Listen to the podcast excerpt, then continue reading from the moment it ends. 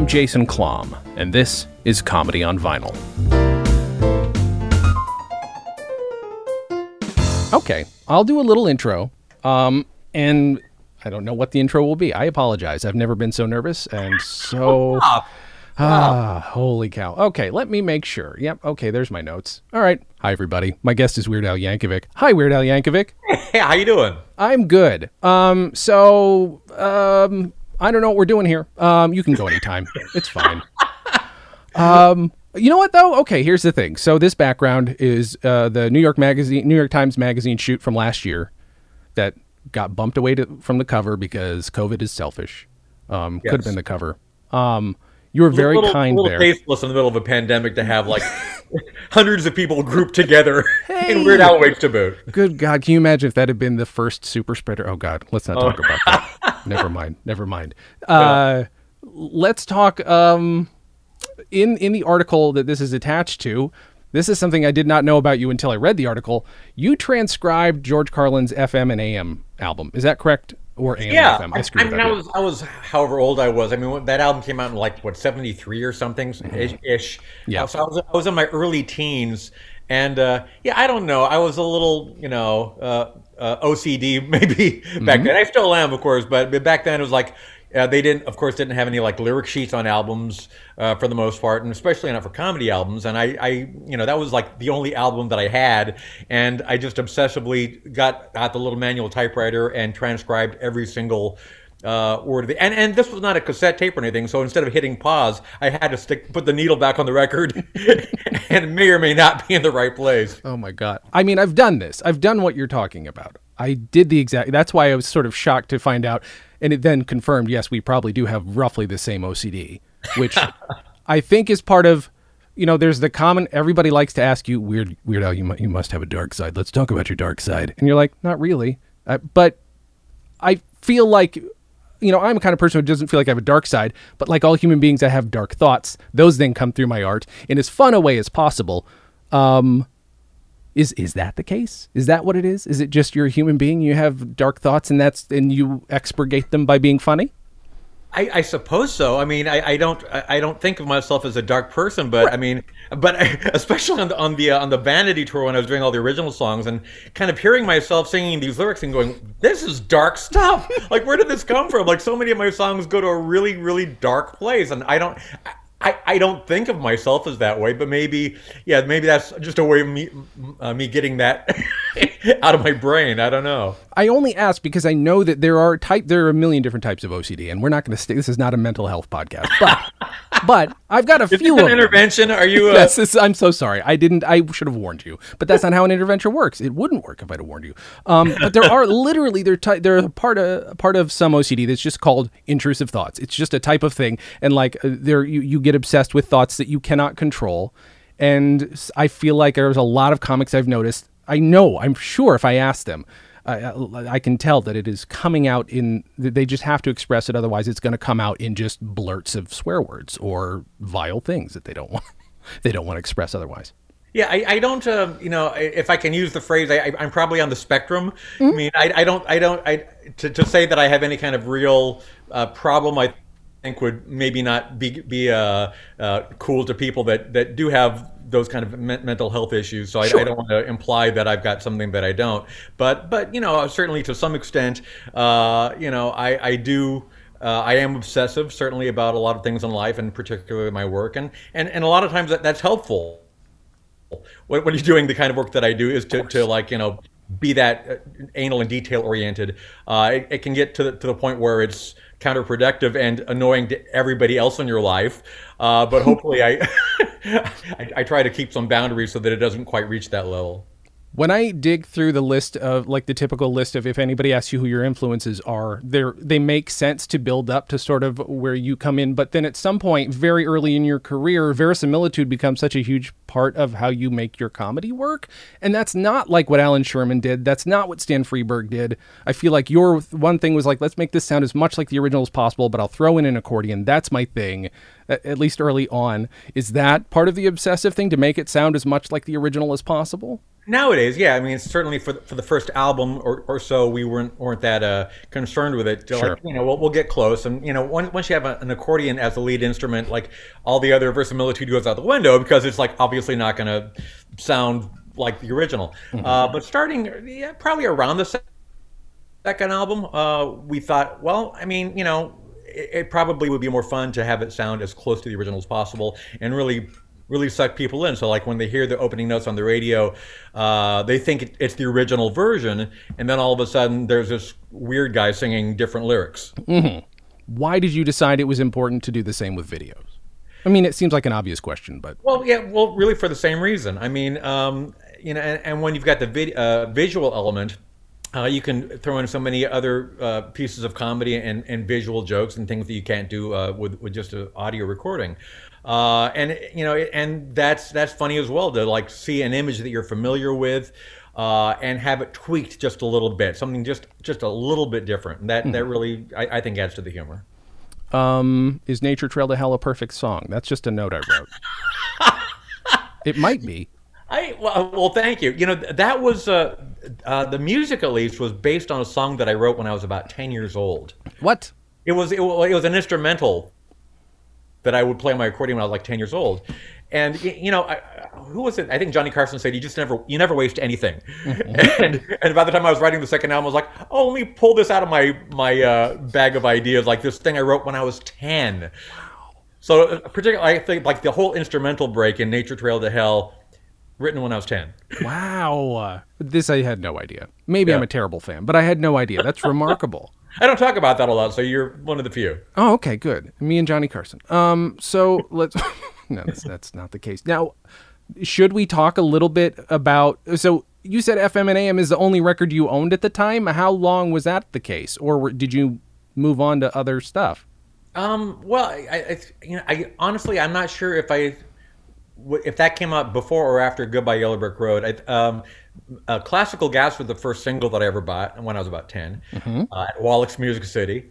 Uh, and then, yeah, FM and AM, I think, was maybe the first album purchased, and and uh, Goodbye Yellow Brick Road was the first uh, like rock slash pop album I ever purchased.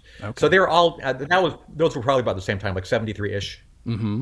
Did you what what was in the house? Was the other stuff, the Allan Sherman and stuff, already in the house? Stuff your parents listened to? Well, my, my folks didn't have a big record collection. Like uh, they, you know, they lived through the Great Depression, so they they had uh, this code where uh, I don't. They weren't cheap, but they were extremely thrifty. And the whole thing with my mom in particular was. Why do you want to go see a movie in a theater? It'll be on TV in eight months. and it was the same thing with with uh, with music. Like, you know, why would you ever want to buy a record? Like, they play songs on the radio for free, and that was kind of the way they, they lived their life and and you know when they saw how important some of these things were to me they relented and allowed me to you know buy an album which was like a big deal for them So did you hear the other stuff exclusively on Dr. Demento, or is it just around? Um th- well the, the, the, um mostly dr demento i mean I, I was familiar with a lot of the artists that he'd played uh, back back then uh, already, but but certainly I was exposed to a whole world of things that I was just not familiar with at all. So that was you know that really kind of opened the floodgates. Were you there? Did you hear him roughly around the time he started on radio, or did were you like a later convert? Not a lot later. I think he actually started on KPPC uh, in 1970, if I have my history right. I may not. Uh, and I, I don't think I ever listened to him back in those days. I, I, the first time I, I listened to him, he was already on KMET. So it wasn't like right when he started, but it was like maybe two years afterwards. So I was I was early, but not like you know the very first. It it wasn't like you know. Uh, hearing MTV on the opening seconds with the Buggles, you know. right, right. Yeah, because mo- this is a weird thing. So I grew up mostly in upstate New York and a bit in Europe. I didn't have comedy radio was never a thing. No Dr. Demento or anything.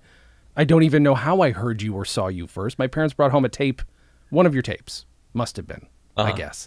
And then later on, I rediscovered you when some when my best friend says, "Hey, uh, not yet my best friend until he introduced me to this," and he says, "Hey, did you know he has an album?" And I said, "Holy crap, you, the, he does more than just songs and, and videos." I really assumed you had done, you know, just what I'd seen on MTV.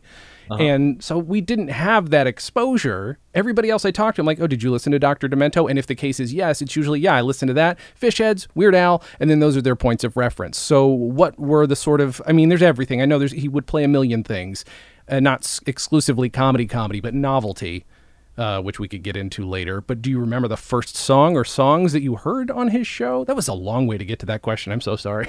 Uh, the, f- the very first songs? No, I mean, I, I remember um, some of the very, very first things I heard were a little off color. There was like uh, uh, Davy's Dinghy by Ruth Wallis and, uh, you know, Bounce Your Boobies and Baby Let Me Bang Your Box and a few things like that, which my mother heard me listening to and she flipped out and I was forbidden to listen to Dr. Demento show. So at that point, it was like a, my, my secret little thing every Sunday night. I would go to bed early and pull the little AM FM clock radio under the covers and have it right next to my ear, and I would listen to the Dr. Demento show in secret. Oh my goodness, that's that is the most adorable little picture. Uh, just to, just just oh yo, that's the funniest, and only in one ear, so you probably have hearing problems in it. I'm assuming by now. That's delightful. How how long did you have to do that for before it was okay? You were old enough to be like, Mom, this is my thing. Until I was about 35, and then she was cool with it. You've made a little money, honey. Let's. You're Yeah. good. You're good. That's delightful. Holy cow! I was uh, speaking of Dr. Demento. I, I this is not a thing I normally pick up. I've got a lot of records, but um, I have one of these like you know discs of a Dr. Demento episode. Ooh. That this is from April 16th and 17th, uh, 16th, 17th of 1988, uh, in which he interviews you um, because uh, even worse had just come out or was just about to come out. Uh huh. Um, and I was I was going to look through it and see if there are any questions he asked you that I could sort of re-ask you now, this far down the line. Although If I give you a word for word the exact same answer. I know you won't because no, you didn't answer one of them seriously, of course. Oh, Because- really? Yeah, that's not how you function. At least you didn't then. You know, maybe more people take you seriously now. That could be what it is. I'm more into verisimilitude now. Yeah, it's fair. It's fair. Uh, oh no, there was one. Okay, there was one you did answer seriously. Uh, at one point, you said he said, "Oh, have you ever been tempted to write serious songs?" And you said that you had been tempted. You were you had been asked to write serious lyrics, but that was not something you were into. Do you recall what any of those instances were? Uh, back then, I, I was asked to write serious Supposedly, yes. Yeah. I, I don't remember. I will say I'll will give you a more recent example, and this is something that I've never told anybody. It's like uh, I, I become friends with Portugal the Man, and uh, and uh, and John Gourley w- was trying to like write a, a serious song with me. Uh, like he wanted me to write the bridge to a, a song that he was working on for the next album. Wow. And and I don't. I tried uh, to come up with something. I, I gave him a little demo thing. I, I, I doubt that he's going to even use it, even though he's a, a fan and everything. It was just sort of like my, my brain is just not wired that way. It was just so difficult for me to write lyrics that weren't like tongue in cheek or, or funny. It just it just went against you know everything in my DNA.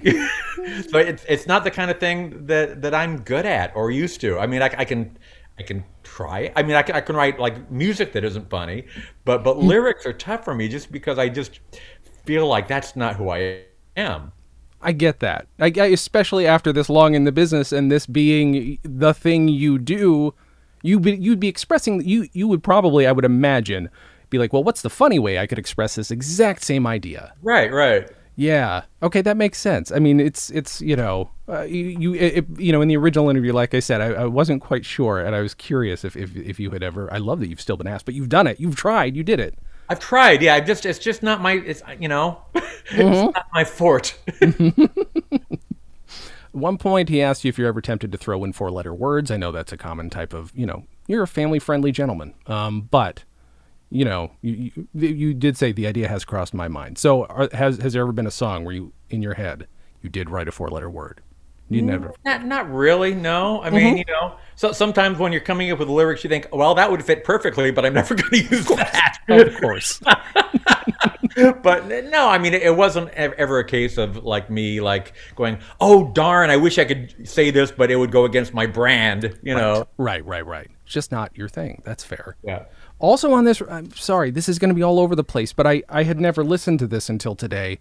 You brought a record with you to play on the show by a, gentle, a young boy named Nico Princely. Holy cow. Yes. Oh, did have you ever had uh, uh, Jon Schwartz on your show? I don't remember. Yes. Mm-hmm. Did he? He would have been a, good person to ask about that because he's the guy that, you know, he, I think he played drums on that record, but he he was he was the Nico Princely uh, connection, and I don't know what Nico's doing these days. That was a while ago, so Mm-hmm. I don't know if he's still in uh, the music business. He's like a five year old or eight year old little Elvis impersonator and not even impersonating. He's just singing, and it's the cutest thing you've ever heard. yeah, it's, Uh, it's pretty amazing.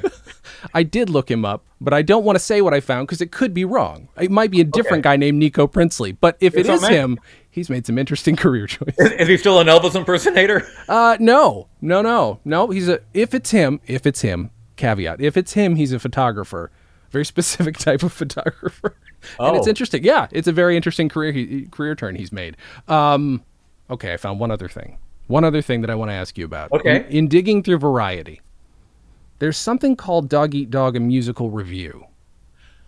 Does this Nothing sound? do, no, nothing to do with me, as far as I know. I mean, uh, Well, here's what it says: is that it's using songs from writers. Doesn't say it doesn't say that you had anything to do with it. And they also spell weird W I E R D and spell your last name Y A N K O V I T C H. They fully ruin your last name.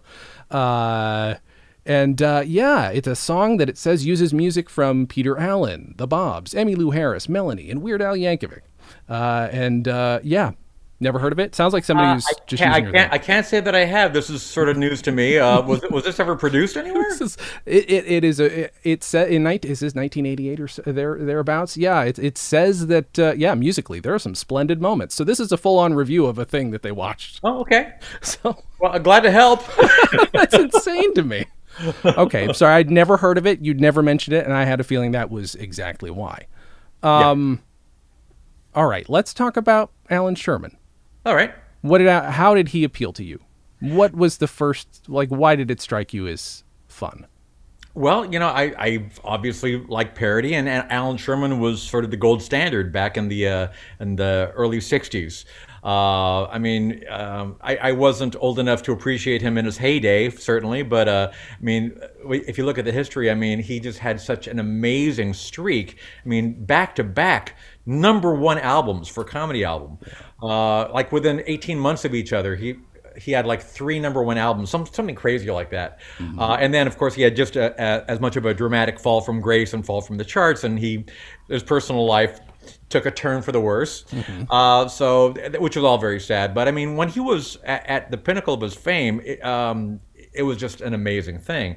Uh, and he turned out qu- quite a body of work. I mean, he was uh, so skilled in, in uh, the art of parody.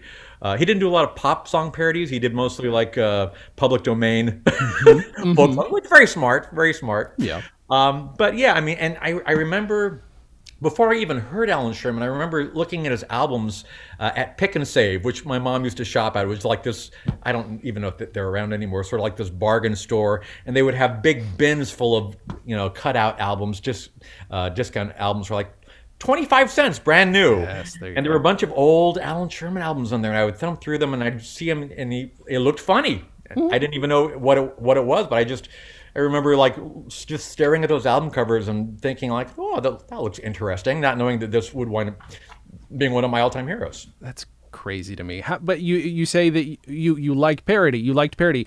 When did when it must have been a slow evolution into that as a concept, right? I mean, or did you know? Like, had you seen it somewhere, and it's just, or was your brain already working that way? Were you already writing parodies? I don't know the first parody that I ever saw, but I, I think like every kid in the universe, you know, is sort of wired that way. I mean, when I, when I was eight years old, uh, I was making fun of songs on the radio. There, there was a uh, when I was taking accordion lessons, I had a book uh, of songs uh, like hits of the '60s, and I remember going through the entire song book and changing the lyrics uh, to to the uh, words on the songs, and all throughout throughout the book. And they're, I mean, nothing, nothing that would have been clever or witty. I mean, they're just stupid, like eight year old, what an eight year old would think was funny at the time. But I mean, that, that, but that kind of proves that I, I was always a bit wired that way, and I'm, I'm not sure where it came from. I think, I think most kids go through that stage, and I just am still going through that stage. I think it might have something to do with just the fact that when we're little, we are usually we're taught to and we are uh, rewarded when we recognize patterns. And if you recognize a pattern and learn either how to break it or work within it, or break it and work within it at the same time, which you were very well known for doing, you know, you mix up your choruses. It's not just the same freaking chorus every time. Um, yeah, I guess that that that could maybe that's why we're all drawn to it as kids. It's just like this is a pattern. I get this. What if I put the word poop in here? Right, exactly. I think there, there probably was a lot of poop related humor at the time. Mm-hmm. Uh, but yeah, I, that's sort of like a basic, the basic core of comedy is like establishing a structure and then deviating from it. And that's sort of like what parody is. Like people are familiar with the way it's supposed to be, and then it takes a left turn. Yeah. Have people stopped calling you a novelty act? I hope to God after this long they have. Well, um, I, I don't know. I mean, uh, not to my face so much. I mean, it's, it's and it's yeah. not like a dirty word. It's just that, sure. that, it has like connotations. Yeah. Like like I mean, I don't need to tell you this, but like uh, novelty music, uh, that's that's a handle that isn't taken seriously. It's it connotes you know here today, gone tomorrow. It's very ephemeral kind of art form, and and and um, it, it, it implies it's worthy of less respect than quote unquote real music. Mm-hmm. Uh, so you know I. In, in the purest sense, I guess I am a novelty artist, and I always have been, just because what I do is is so novel, and it's certainly out of the mainstream, and it's it's you know it's that that's what it is. I just, I just wish that that label didn't have such bad connotations. Yeah, I, I think that's more my concern because we've talked about it, if, you know, obviously a billion times on here. And it's like if you call something a novelty, it then sounds immediately like it's just a tossed off description and you don't want to dig into it any further. And I, I do think you've yeah. helped that. I think you've helped that definition, if only due to longevity and the fact that you continue to uh, keep up with stuff. I think that does elevate the rest of novelty records in a way. Um, thank you, thank you. I, I, like to call myself a novelty dinosaur because I've, I've kind of broken the mold. Because like historically, like somebody would have like a big top forty novelty hit, mm-hmm. and then that's it. They'd be like a footnote in pop history. And yeah. and I certainly didn't think that I'd be like still here, like doing podcasts, mm-hmm. you know, to this day. So it's it it's it amazes me that I still get to do what I do. But but yeah, I, I like to think that I've helped maybe advance uh, novelty music or comedy music uh, into a place where people don't, you know, look down their nose at it quite so much. Have you had to actively, not against your will, but actively keep up with pop culture in a way? I'm 40 and I'm falling and I know that I'm done. I know that I'm done. so. Honestly, I, I, honestly, uh, ever since Mandatory Fun came out, I don't listen to pop radio quite so much anymore. Uh, of course, if like a major hit breaks through, of course I'm aware of it. But there are times when I'll look at the, the Billboard Top 10 chart, which I used to be intimately familiar with, and say, I don't think I know a single one of these songs.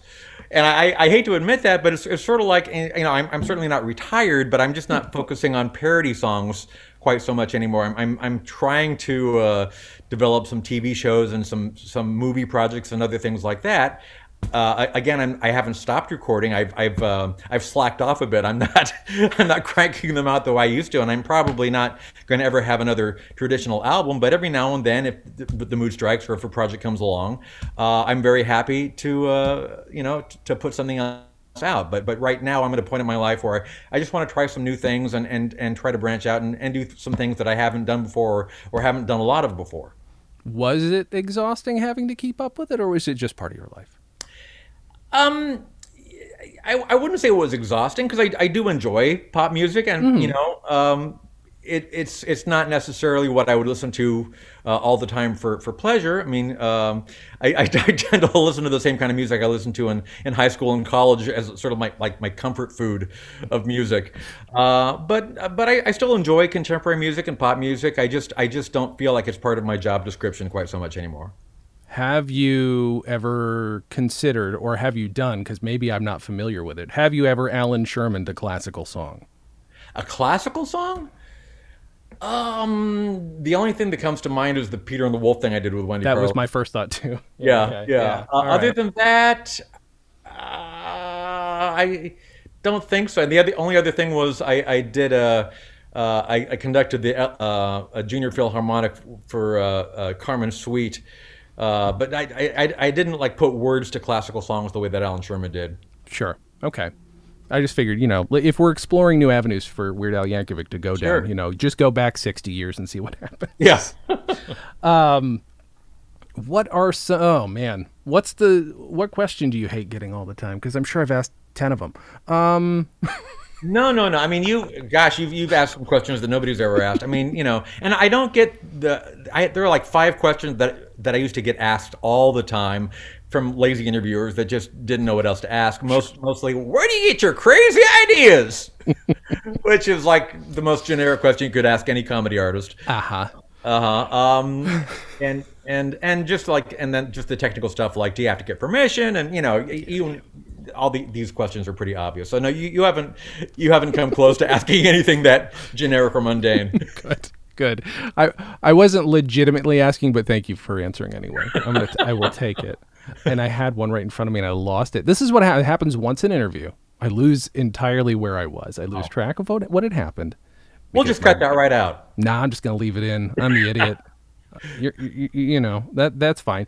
Uh, what? Okay, so all right, I want to go back to FM and AM just to keep it on the vinyl tip for a minute. Uh-huh. I've never said anything like that. That sounded terrible. Jesus, who am I? Just to continue talking about vinyl. Do you remember the record? Because if you type a whole thing down, I feel like that doesn't help you memorize it. Do you have any bits of it still Uh, in your head? gosh, I, I, I used to have a big chunks of it memorized. Uh, but like the whole wonderful wino. Uh, but if, if I, I could, I, I, if it was playing, I could probably say it along with it at, at a few points. Um, yeah, yeah. Uh, Carlin's DJ character, which which was like the kind of stuff he was doing before he went like, you know, hippie progressive, you know, alternative comedy before he had his his change there. But uh, I mean, I, I like both both sides of George Carlin, but uh, there was something about that uh, that old school, you know. Uh, radio DJ patter that that really kind of appealed to me, and I I think that was the part that I, I tried the hardest to memorize. This was the era that was handed to me by my mom, so that was the only Carlin I really knew until all of a sudden I saw on TV this guy in a in a you know dressed like Steve Jobs but with a ponytail, and Yeah. I was like, "What is this? Is the same guy?" It really hurt my brain. He had these two big shifts in his career. One which is straight laced to hippie, which actually AM, FM and AM is uh, into, sort of intended as a demarcation of that. Um, you never had that, but you did have the let's take off the mustache and, and, and get LASIK. I mean, th- that that's that's a change in and of itself. Did it change your career at all? Uh, well, I mean, I, I don't think it changed me creatively or artistically. It may have changed in the way people perceive me. I, I can't say that. Yeah. I don't know. I, I just remember it was an odd thing for me because um, I was so known for that first look, the 80s look. I mean, you know, I, I, I post hundreds of, of uh, pictures of uh, kids dressed up like me for Halloween, and 99% is still the, the mustache and the glasses. So that was that was the iconic look. And I, I remember shortly after I had the LASIK surgery, uh, I was able to walk through crowds completely unnoticed, which was weird because I was sort of like used to like kind of, you know, people staring at me, frankly, and and it was weird to like just walk in a public place and I nobody even looked. I was like, wow, this is different. This is this is unusual. Yeah, I don't think I would have placed you unless you had made a big deal, which you kind of I think had to make a big deal out of it, sort of. Which is weird to have to do that with your looks. Women go through it more, but it's not, you know, you know, in, in in the entertainment industry especially. But you know, it's not uh, unremarkable that you'd have to do so much to announce that you look different now. It's weird Yeah. to me. Um, which I think that's actually the era that I saw you live the first time. Which would, yeah, it was. It was the Running with Scissors tour in Del- been. Yeah, yeah. Delhi, New York. That is where you performed and came into the audience, and I was like really freaked out. More freaked out than I am now. I, I promise. Um, is that possible? Um, uh, okay, let me look at some other questions. Oh, I did want to. Okay, Stan Freberg. The reason I'd like to ask you about Stan Freberg is he is notoriously a guy who hated pop music and parodied it from a place of, if not hate, um, disdain. Did, Yeah. uh, d- but I but I still feel like he's the closest in terms of like making stuff sort of sound like the original thing. Yeah, I mean, uh, Stan Freberg, obviously one of one of my another one of my all-time heroes, and and also it took pains to you know have things sound like the original. Um, he's uh, he's the only one of my uh, heroes that I've actually uh, met in person and worked with. I mean, uh, I've I've communicated with Tom Lehrer, but we've never met face to face. Um, I, I almost went to college at UC Santa Cruz just because he was teaching there. Oh my God! I came very, and then I realized that was not the best way to decide what college to go to because I was trying to major in architecture, and that wasn't. The, they didn't have a school of architecture apparently, so.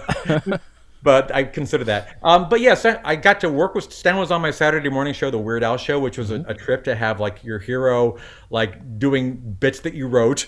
You know, it was it was crazy for me, and um, and uh, and uh, you know just to hang with him, just to have have lunch with him, and just uh, hear these amazing old stories. It was just uh, it was incredible for me.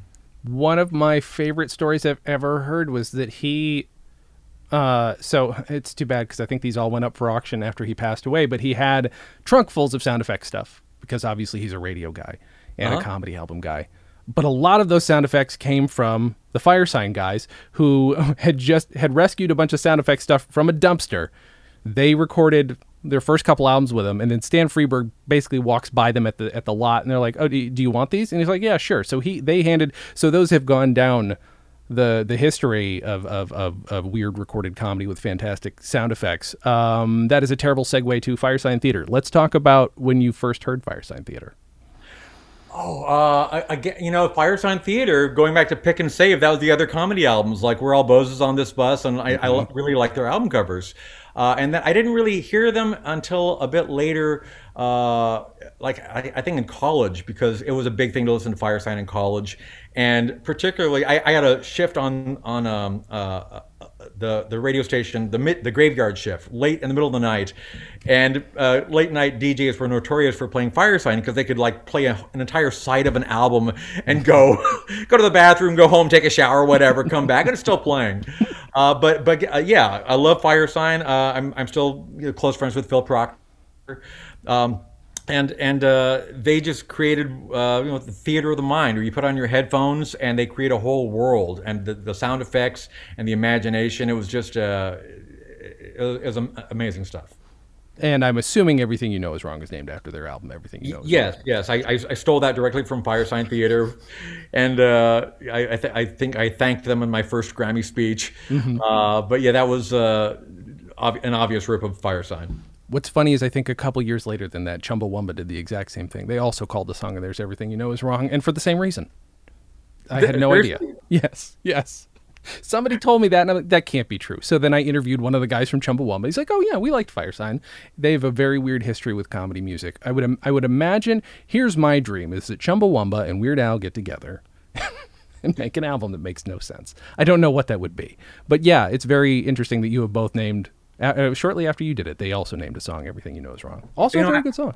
I have big respect for them, not only because I really I like Tub Thumping a lot, but mm-hmm. but because they were so incredibly self-aware. They were on, I think it was the Tonight Show, mm-hmm.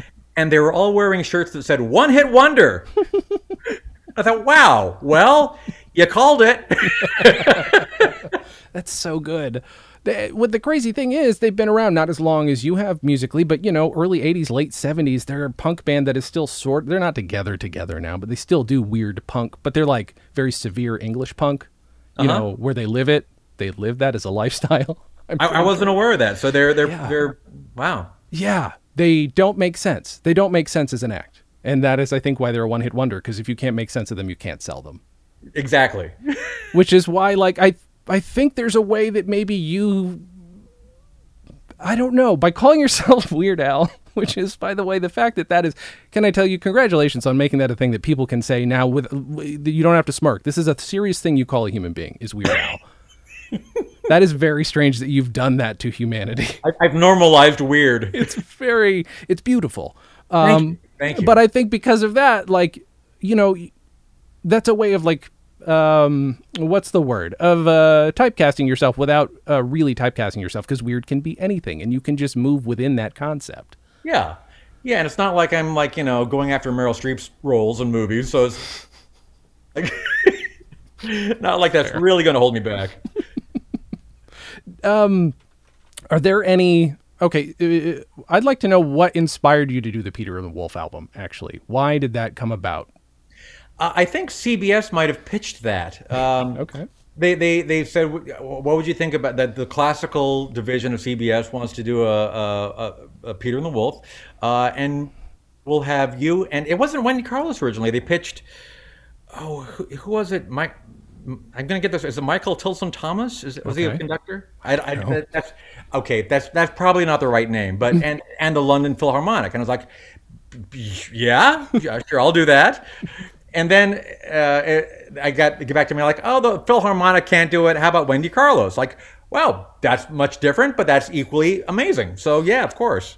And I got to work with Wendy, and and uh, that was such a treat. She's uh, just a, a genius, and just to uh, to see her work with all this, you know, at the time cutting edge equipment, and and uh, and I got I got to hear her diatribe about the the um, the evils of CDs because there are so many frequencies that you can't hear on a CD, and her music is full of all those frequencies. Sure.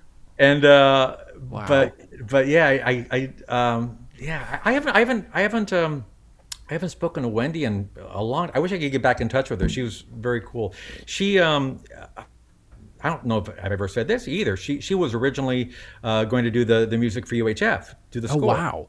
Yeah, and and I I'm not exactly sure what happened with with that. Um, uh, she and, and and Jay Levey didn't have a falling out, but just didn't see eye to eye creatively. And then uh, John Du Prez wound up doing it, who's also amazing. Uh, but but yeah, I mean, um, th- that was just so fun to work with Wendy and and uh, and to, we, and we, we we sort of worked on our own because I did my uh, uh, my vocal tracks at I think Village Recorders back in uh, L.A. In fact, I remember I'm going off on these tangents. I'm so Good, sorry. please. No, otherwise it's me Sorry. doing it. I remember at, at Village Recorders. I rem- my one memory of that was I was singing through a, a windscreen, and uh, the engineer told me that's actually Stevie Nicks pantyhose.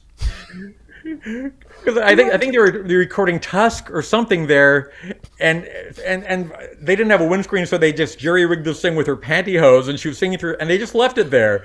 So I I, I did the vocals for Peter and the Wolf through Stevie Nicks' pantyhose. Oh my god. That's the most insane thing I've ever heard. wow. Are there there must be other weird where have you recorded all your albums? I, I'm not by the way, I'm musically totally ignorant, so I'm not like the nerd for studios that some people are. I'm curious, are there any crazy studios that you've worked in that are super historical?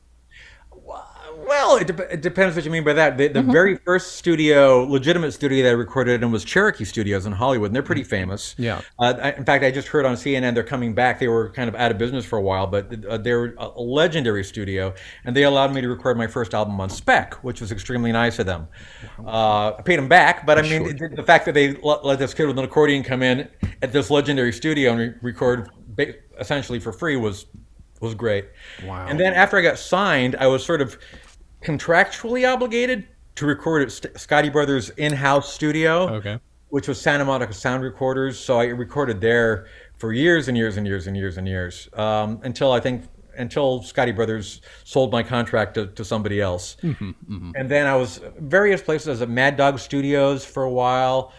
Um, trying to think all, all the places. We- Westlake, I recorded a lot. That, that's where I would. Michael Jackson was recording at the same time. I, I get little notes from next door.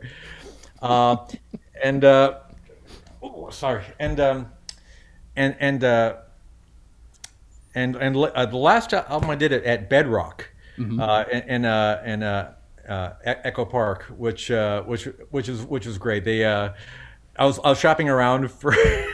I shouldn't be saying this. I was shopping around for a deal uh, for where to record my next album, and they said, "Well, you could do it here for free." And I was like, "Th- "That's a good deal."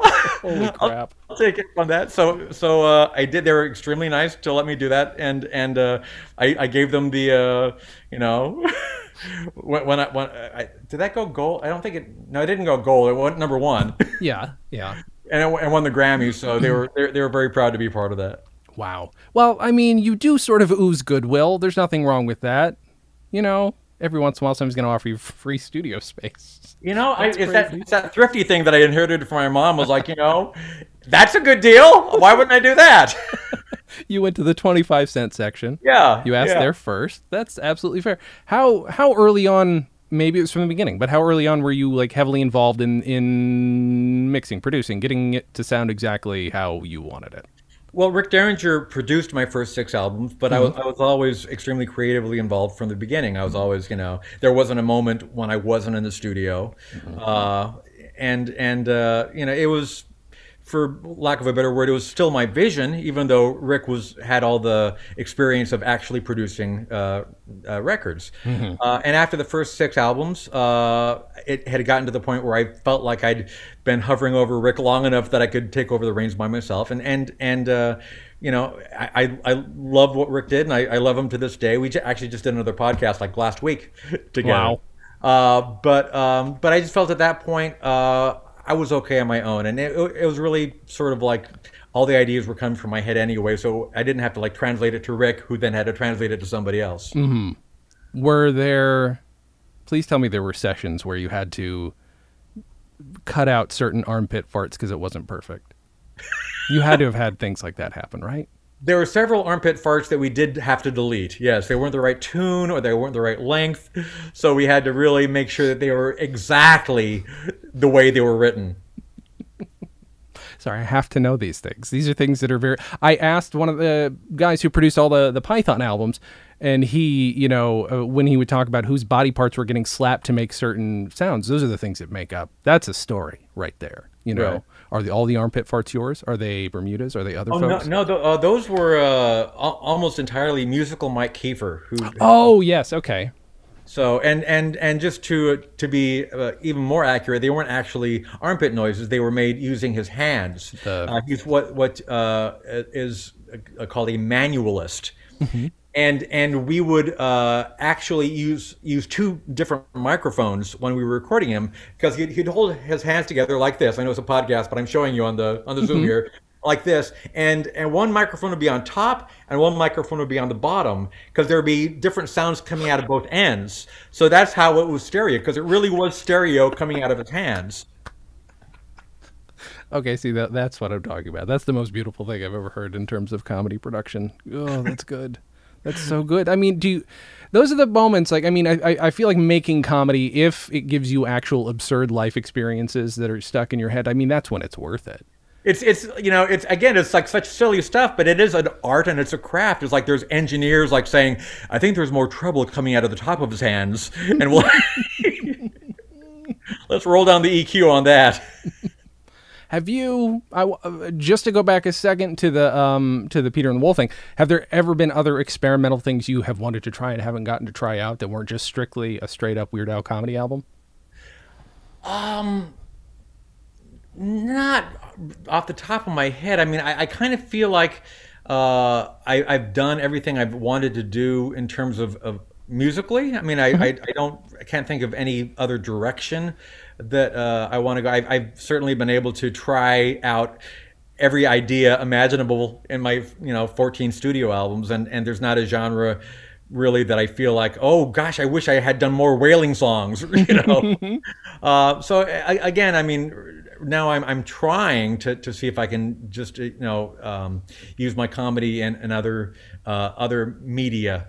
Uh, so we'll see if that works out. It may may or may not. Uh, the, the records were always more of a sure thing. It's sort of like like the day job. uh huh. Uh huh. Wow. Yeah, that's. I, I, guess I hadn't thought about it that way. You know, records seem so. Well, they're very permanent, obviously, especially if they're vinyl. They've got this. Um, let's talk about the art a little bit. I'm I'm, I'm fumfering, and I apologize, but let's talk about like cover art and stuff. Um, you are obviously incredibly picky about how those look. I mean, going back to the first record, which has just uh, I still have not poured over it enough to find all the details on the cover.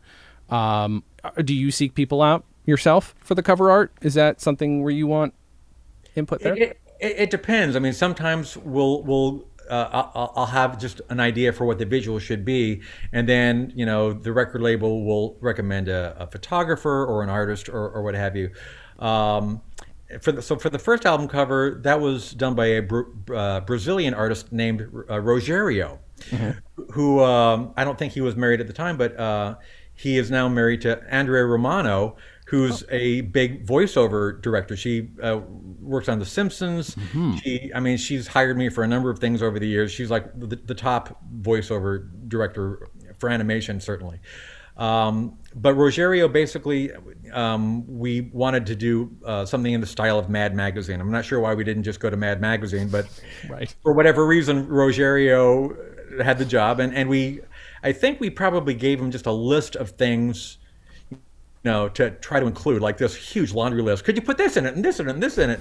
And I think you wind up putting like everything in it.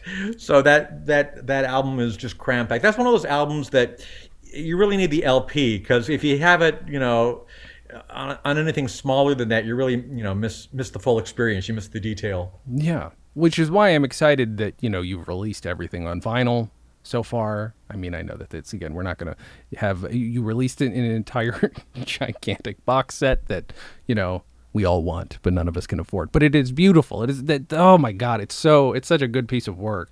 I th- I think Bermuda when he was on here was working on recreating the covers, if I'm not mistaken. At that time, he was on on his way to recreating some of the original art for the covers because not all the original assets existed, which is why the oh, stuff is complicated. Sounds, yeah, I, I, think some of the stuff he actually had to just, you know, literally scan an LP mm-hmm. because, because the record label thought, oh, we won't need these masters anymore. this is the kind of thing uh, that drives me insane when I hear these things. Like I've I've heard all of the backstage drama for Firesign and like you know if they need a master, they need this or that. I mean Bermuda gave me bits and pieces of working you know with you who you know he's been archiving your stuff from the beginning but it's still stuff. If you don't own it, you don't own it. I mean, that yeah. could be very we, stressful. Bermuda and I learned to go through the dumpsters at the record label and see what they're throwing. We we I, we walked away with like a cars full of like promotional CDs and stuff like that. That literally, literally, they were throwing in the trash. And I was like, ah, I'll keep this in my garage for forty years. You know, I'm I'll hold on to this. I'm not I'm not proud. I mean, you've got to do what you got to do. You got to save this stuff, um, yeah. especially if it's comedy. I'm I'm mostly interested in comedy history. Um, are there? Uh, okay, well, uh, I hate to, it's such an open-ended thing, but are there other influences that you don't talk about that often? Other comedy influences or music influences? I mean, I, I, you know, certainly. I mean, I've, I've got a huge list of artists, and I, I hate to even start mentioning, sure, you know, going down that road because I mean, basically everybody heard on the Dr. Demento show. There are people, contemporary people that influenced me to this day. Uh, uh, Lonely Island, Tenacious D, uh, Roy Zimmerman, Garfunkel and Oates, uh, Reg, Reggie Watts, Bo, Bo, Burnham. I mean, see, even now I feel like I, I could go on for like you know yeah. ten minutes, like naming names. But I'm, I'm influenced by everybody in the comedy music scene, both both back when I was a kid and and nowadays. I mean, I'm, I'm glad to see that the scene is still around, and and now with the internet, I think it's probably thriving more than ever because it's not just relegated to one radio show or you know it's any, any kind of comedy music ghetto. Like anybody that wants to get their stuff out there now, it's easy as easy as just uploading it to the internet. I will say back in the days of stealing music, not that I ever did this kind of thing. Uh, as I'm sure you know, every comedy song ever was uploaded uh, under the name Weird Al Yankovic. And I wrote them all, yeah. Uh, yeah, yep. Um, I will say I wrote a book and that does purport that that's the truth, um, that you did actually write them all. Um, that's part of the book anyway. Uh, are there any do, do, have you ever heard any of those? And did any of them ever be like, oh, that's a compliment that they actually think that's me? have you ever oh, uh, heard any of them? Yeah, uh, uh, of course, I've heard a lot of those. Uh, mm-hmm. Most of them, uh, I would prefer not to have my name associated with. Uh-huh. Uh, either they're not that good, or they're a little profane, or racist, or what have you. Just oh, like, yeah. eh, that's not really what I'm about. Mm-hmm. Um, and every now and then, uh, you know, uh, somebody like Mark Davis will do Rice, Rice Baby, and I'll go, well.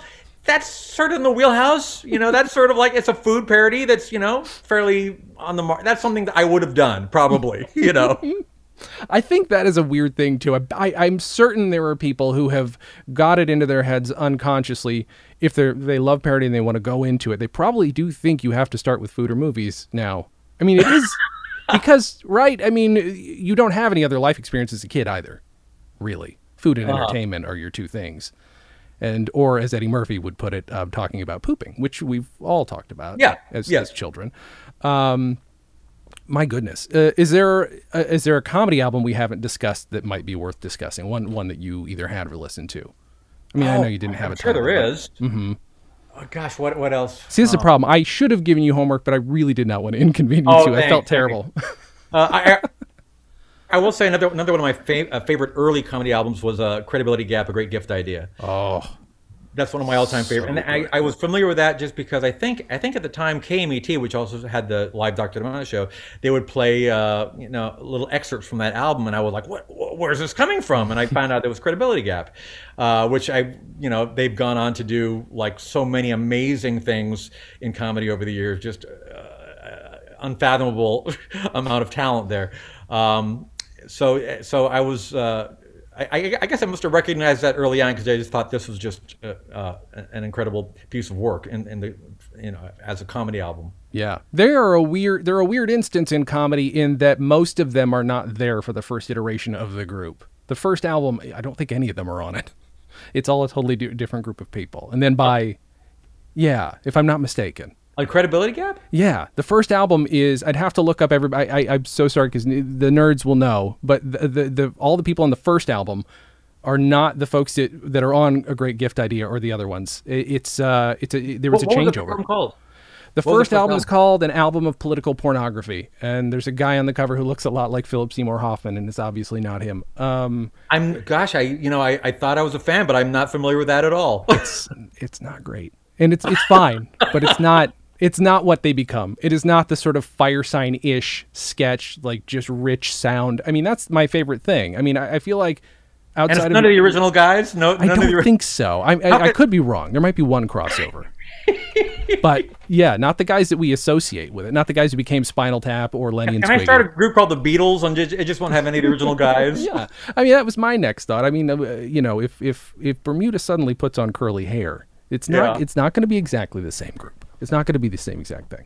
Credibility gap. I'm not going to. I'm not going to waste my time with this. Take my word for it. Can we just go with that? Okay. We'll just say take okay. my word for it. I'm pretty sure it's true. Um, uh, I want to thank you, uh, a, for doing the show, um, and and and for you know giving of me your time and uh, for being you know instrumental in me making my best friend. Um, it's, it's it's a very important thing it, it, that also kind of devalues our friendship and says, "Oh yeah, this this one album is the only reason we're friends." That's not true. It's just one of the first things that was there. Well, you, I, Cheech and Chong. It was in 3D. In 3D is the first thing. He said, you know, hold this, watch this. He didn't say watch this. That's weird because it's an album. He told me to listen to it. I can't speak right now. I'm so sorry. I will tell you, I've met you before, and you make me nervous every time just because I'm you're so too sorry. nice. Because you're too nice. It's nothing oh. to do with you. It's you're nice, and I'm a I'm a garbage human, and it's just not fair. It just doesn't work. You know, I you that. You've been the kindest person um, every time I've met you. Um, you know, including including up in here somewhere. Like I said, um, this uh, this episode is not going to come out until November because this is going to be our final episode. Um, is there anything? Well, I, I want to congratulate you on, a, an amazing run. I, I have you. listened to the show on many occasions, and uh, and it, it's just a joy to listen to. I mean, bless you for for you know bringing comedy music uh, to, to so many people, and, and getting in you know into the weeds and and mm-hmm you know, allowing me to ramble on as well. I mean, you know, I, I don't normally go off on so many uh, tangents and and and all these details that only like real comedy nerds would appreciate.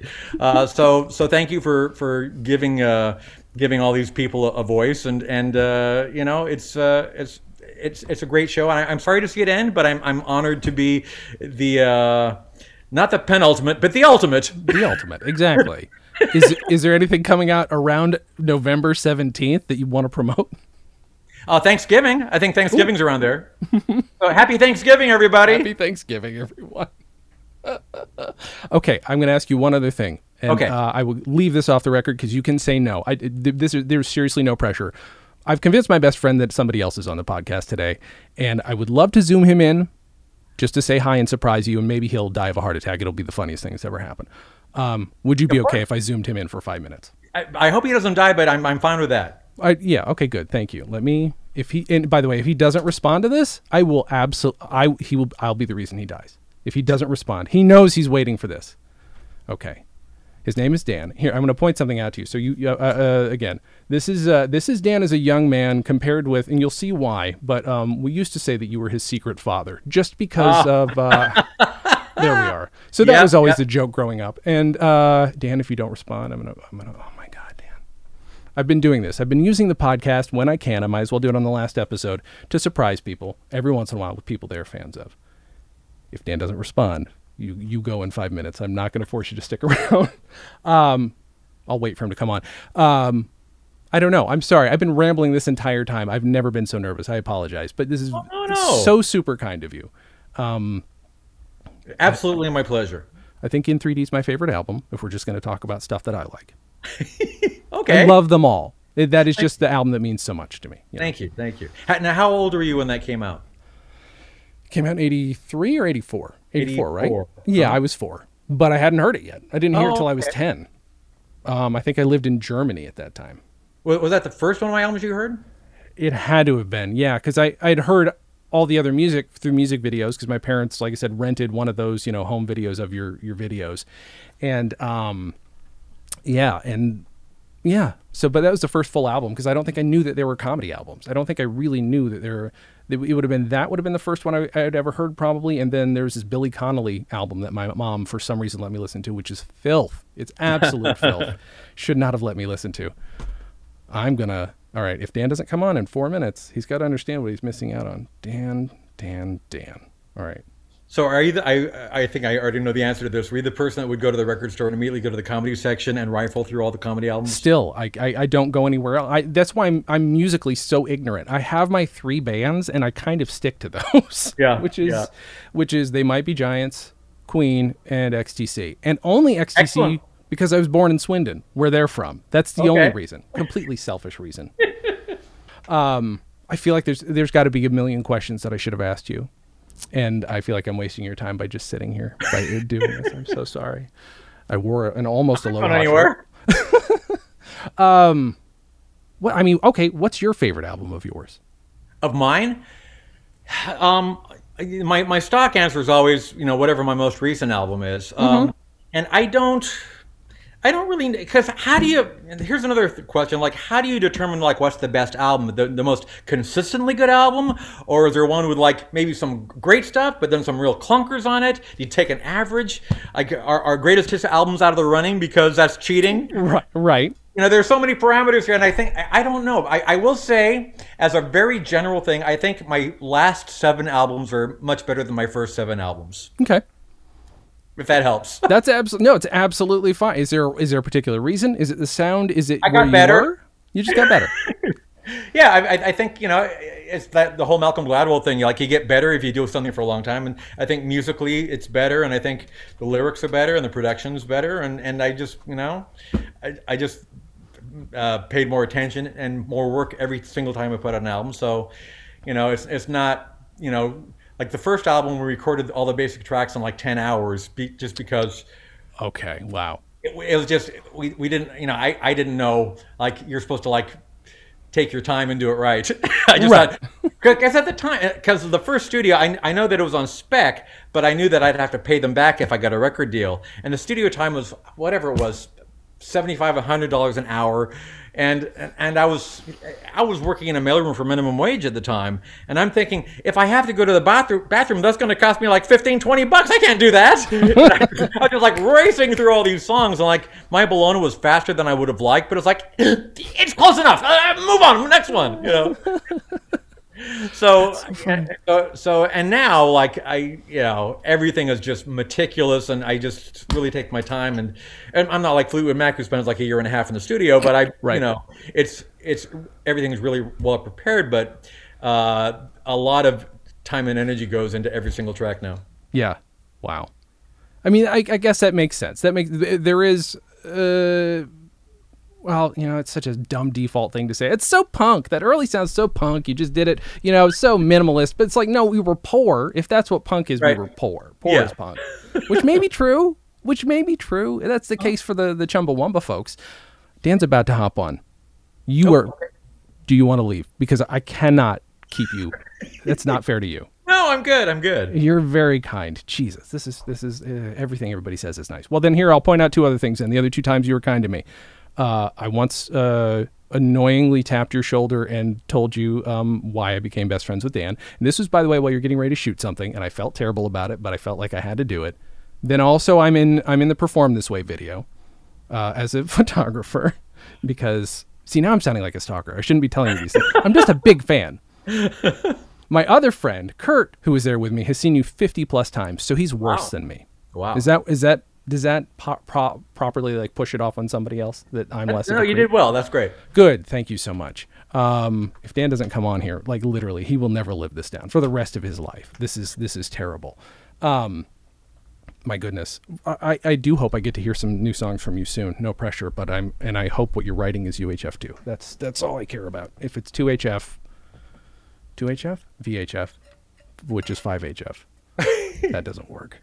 Um, Yeah. I'm, I'm, I wish I could. T- I'm not. I know you can. Of course It- you it- can't. It's one of those, even you know, it's one of those kind of things where I've, I've got several irons in the fire, and if any of them, uh, you know, get gr- uh, greenlit, uh, it's gonna uh, my life will change, and I'm gonna be working on them nonstop, and it's gonna be a big deal. Mm-hmm. But it's it's sort of, and I've, I've said this, you know, for for decades. It's a miracle when anything gets made oh yeah, because it's just uh, the, the amount of hoops that anybody has to jump through to get a project, you know, off the ground. It's you know, which is why I, I uh, was so easy for me to always just go back to the albums because like, well, I know if I record an album, it's going to get put out, but if I write a screenplay, there's like you know, what a one percent chance it'll be a movie. I don't know. It's, right. Yeah, I mean that's why I've been forced to make my own. You know, I've made Yeah. my own movies for that, and they look like it. They look like they're made by me. But you know, you you know, you have to do it. You have to. It, it, it's a it's a weird compulsion that I have to make comedy, and I think that's just that's just how it goes. And I, you know, you're you're partly responsible for that, and I appreciate it. I, I do. I very much do. If Dan doesn't come on here, I'm going to murder him. Dan's going to die. Dan's going to absolutely die if he does not come on here. And holy shit, I'm so sorry. This is embarrassing. all right. No, no, it's not okay. It's not all right. Um, uh, boy, oh boy, what's new? Well, what else? Um, Got any podcasts coming up I should listen for? Oh, I'm, I'm going to be doing a Conan's podcast uh, Oh. next week. That'll be fun. Mm-hmm. And I'm doing Gilbert's podcast a week after that. Of course. That'll be fun. What obscure celebrity is he going to ask you about that you've never? I, we're, gonna, we're doing the whole podcast on Larry Storch Mm, okay, from F Troop. Hmm. good. I hope so. Larry Storch is still around. He's like 99 or 100. Is he? Yeah. Yes, yeah. I saw him at some kind of co- convention like several years ago, and you know, still wearing the F Troop outfit. And but he looked he looked well, but yeah, he mm-hmm. was like in his 90s, I think. Yeah, yeah, yeah, yeah. He's he and he still goes around to those things. I love that he does it, and he's very honestly. If that could be my career, I would take it. If I had a B part on Star Trek, I would milk Hey. that for the rest of my life. You know what? Why not? Why mm-hmm. not? Are you there, Dan? Working on it. Hurry up! Your real father's here, Dan. I know. I see that. Hey, Dan. I, I just peed a little bit. It's fine. Just a little. We've, we've been waiting for you. I was mowing the lawn, trying to be a good boy. Well, I told you. I gave you a heads up. Dan, say something nice to Weird Al. You'll you'll never speak to him again because I, I'm going to prevent it by murdering you. I appreciate everything you have done for the music industry. Oh, well, thank you.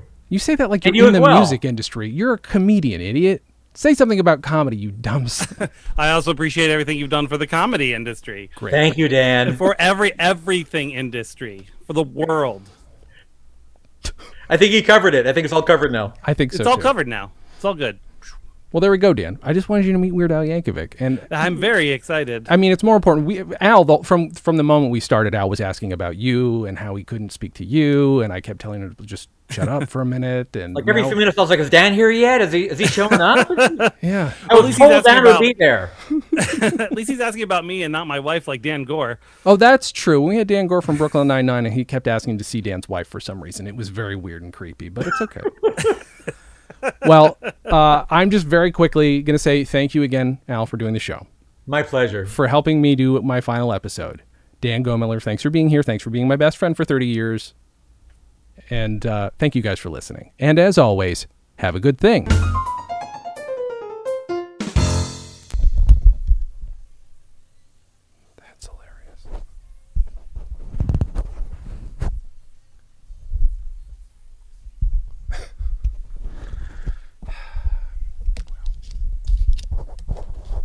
Only so much you can do. You still hear it? Absolutely, you can. That uh, what I'm assuming. I, I'm assuming you can hear this too, folks at home. This is um, the radio, some radio station that my micro- microphone, my microphone picks up. I was just uh, switching them out because my other microphone was uh, picking up radio signal, and I thought I'd switch out to this one, which is my original microphone. They're both the same model. Got them both at the same time. And uh, I was switching this one out.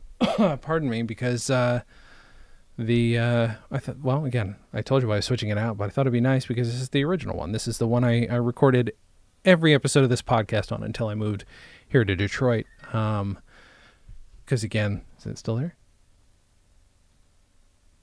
Now there's some other interference. See this this is the thing. You you yeah, still not used to this new space. What are you gonna do? Um, thank you for listening to my episode with Weird Al. It meant a lot uh, to do it, and it meant a lot uh, for you to listen to it. Um, you know, provided you listen to the whole thing, which obviously you're getting rewarded. Well, I don't know if this is a reward, having to listen to somebody go on for hopefully not too long, um, giving you their thoughts, while again some random radio station plays in the background. Maybe I maybe I can filter this out and you won't hear it. Not likely. God, that's terrible. Um, that's not why I'm ending the podcast. But boy, oh boy, it'd be a hell of a reason to stop, right? Um. So th- uh, I wanted to give a few thoughts on the ending of the show. Some of these are going to be written. Some of these are going to be off the top of my head. Um, I'm doing this uh, not after having listened to that to that episode. I, I haven't actually re-listened to it much since since it was recorded. Uh, I'm recording this on the 6th of November, 11 days before the podcast officially ends, 11 days before this episode comes out. And um, I don't know, I just wanted to get some some thoughts out about the show in general, um, since it's been a huge part of my life for almost 11 years. Um, the biggest challenge of, of the show was always, you know, weird scheduling issues, but definitely getting people on who I dreamed to have on. And I know that I've gone over this with a few people uh, on the show. You know that my dream my dream gets were always Cheech and Chong and Weird Al, and then Mel Brooks if that could happen. Now I've met Mel Brooks, and so that's you know I say met. Uh, we were in the same room, and a friend of mine had the the guts to ask for a hug. Um, she was an adorable lady, so he gave her a hug, and uh, I did not ask for a hug, and I'm pretty sure I would have been denied one. But um, yeah, that would have been fun too. But I, you know, for this show to be wrapped up and bookended perfectly, obviously, Weird Al had to be the final episode, and that was actually part of the the, the thing that helped me get him scheduled on the show. Um, uh, I won't go into too much detail as to how that all happened, but I will thank Taylor Jessen for it. Uh, he is the reason that that ended up happening. So um, if you want to follow him on Twitter and annoy him, it's at Sid Fudd, S I D F U D D. Um, follow him and thank him for me because I can't thank him enough for giving me that. Um, you know, even having met the man twice before in my life, it was it was another thing entirely to sit down and interview him, which is I hope what I did. I as far as I know, I I, I just blathered on for an hour and um, you know barely said anything coherent. But you know if that's if that's the case, fine. That's that's how many of us go out. That's that's that's uh, that's what happens to humankind sometimes, right? Did that make any sense? I don't know. Um, this uh, this podcast has been has been huge for me. Obviously, it's it's been you know not a, it's not a career maker like some podcasters are for some people, and I might sort of reiterate that through what I'm about to say, but I don't want that to sound like um, a complaint or me asking for for pity. Uh, much as I would have loved to have had this be a, a huge, massive, massive show, um, I'm not complaining because uh, I've met so many amazing people through this, gotten so many like great emails um, from folks who listen, and I I know how many people listen, and it's a not insignificant amount of people. Um, and yes, only you know one person would be a not insignificant amount of people, but this is fortunately uh, more than that, and that counts for more. And I'm a better person than I would be if I only had one. That's a joke. Um, it just, I, I don't know. This show was. I, I thought I was supposed to. I, I've, I've reiterated this a lot, but I thought I was supposed to have a theme for my show, and I didn't have a theme for the show. Or, or, or pardon me, I did have a theme ready to go. Um, because I, I didn't know that you you didn't have to have a theme that you could just bullshit. Um, I'm glad I didn't though because I would have it would have been I don't know. It wouldn't have been nearly the same show. Uh, it would have been what Dan and Jay's Comedy Hour, my other podcast, has become, which is Dan and I bullshitting for an hour, hour and a half, sometimes two and a half hours, sometimes longer, depending on the day and depending on the subject matter and how drunk we are.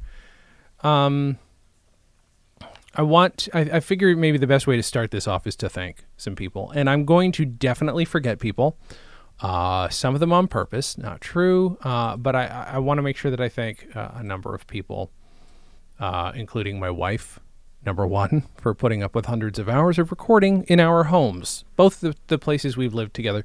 Uh, we've lived together in three different places. Um, and these last two, I've recorded all 400 plus episodes of this show, uh, with a few exceptions of you know going elsewhere. And then you know uh, enough other episodes of other shows to reach over a thousand episodes of shows.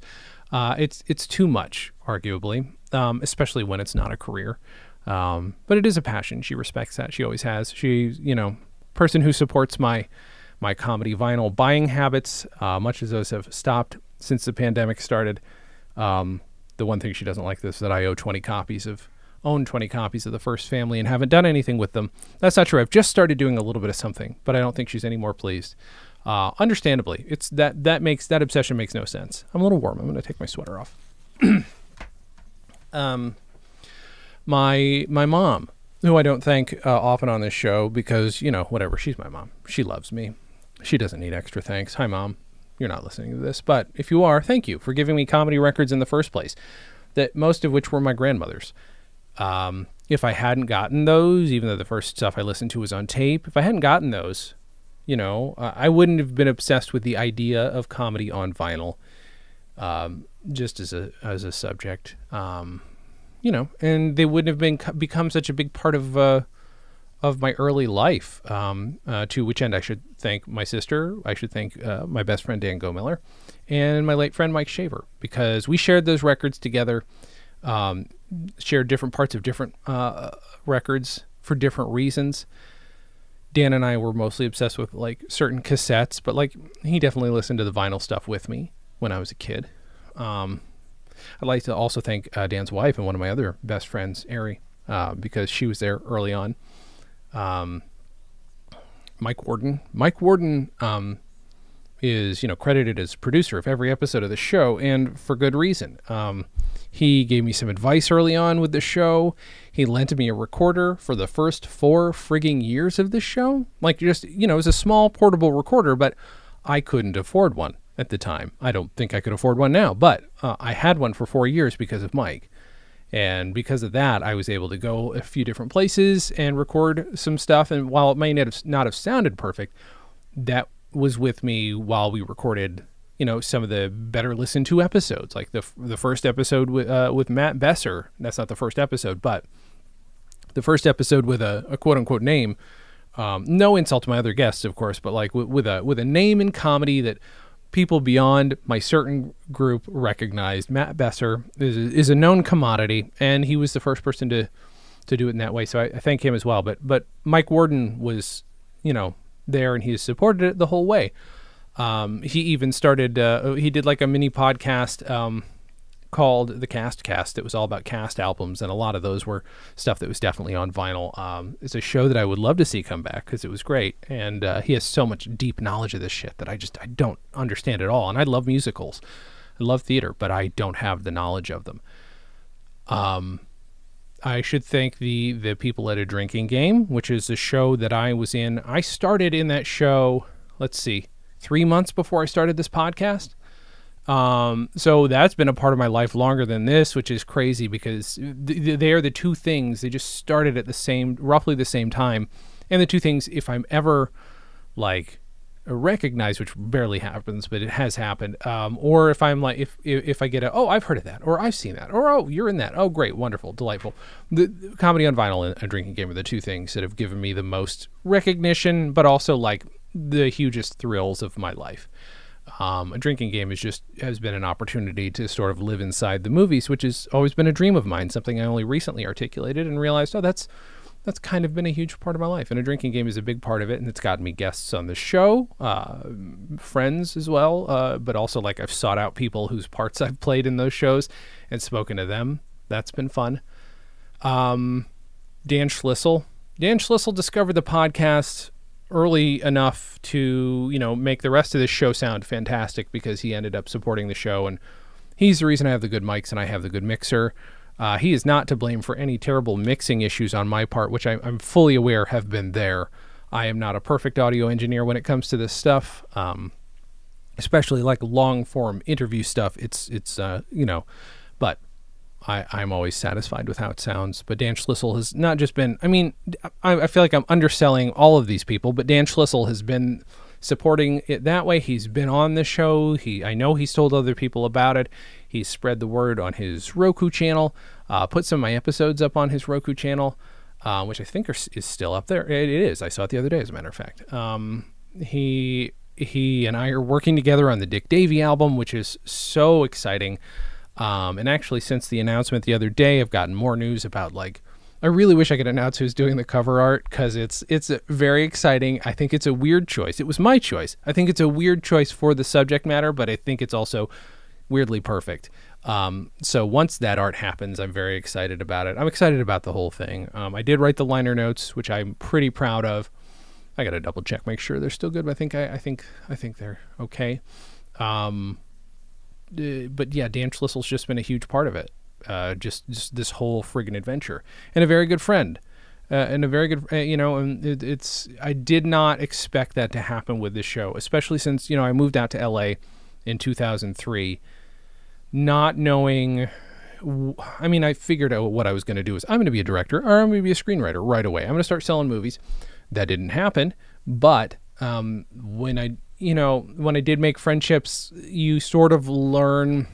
You're sort of taught this uh, the sort of uh, just get used to friendships being temporary kind of thing, and sometimes uh, get used to them being insincere or very uh, very surface, you know, um, very shallow friendships. And I unfortunately took part in, in that definitely early on because I was an idiot and didn't know any better.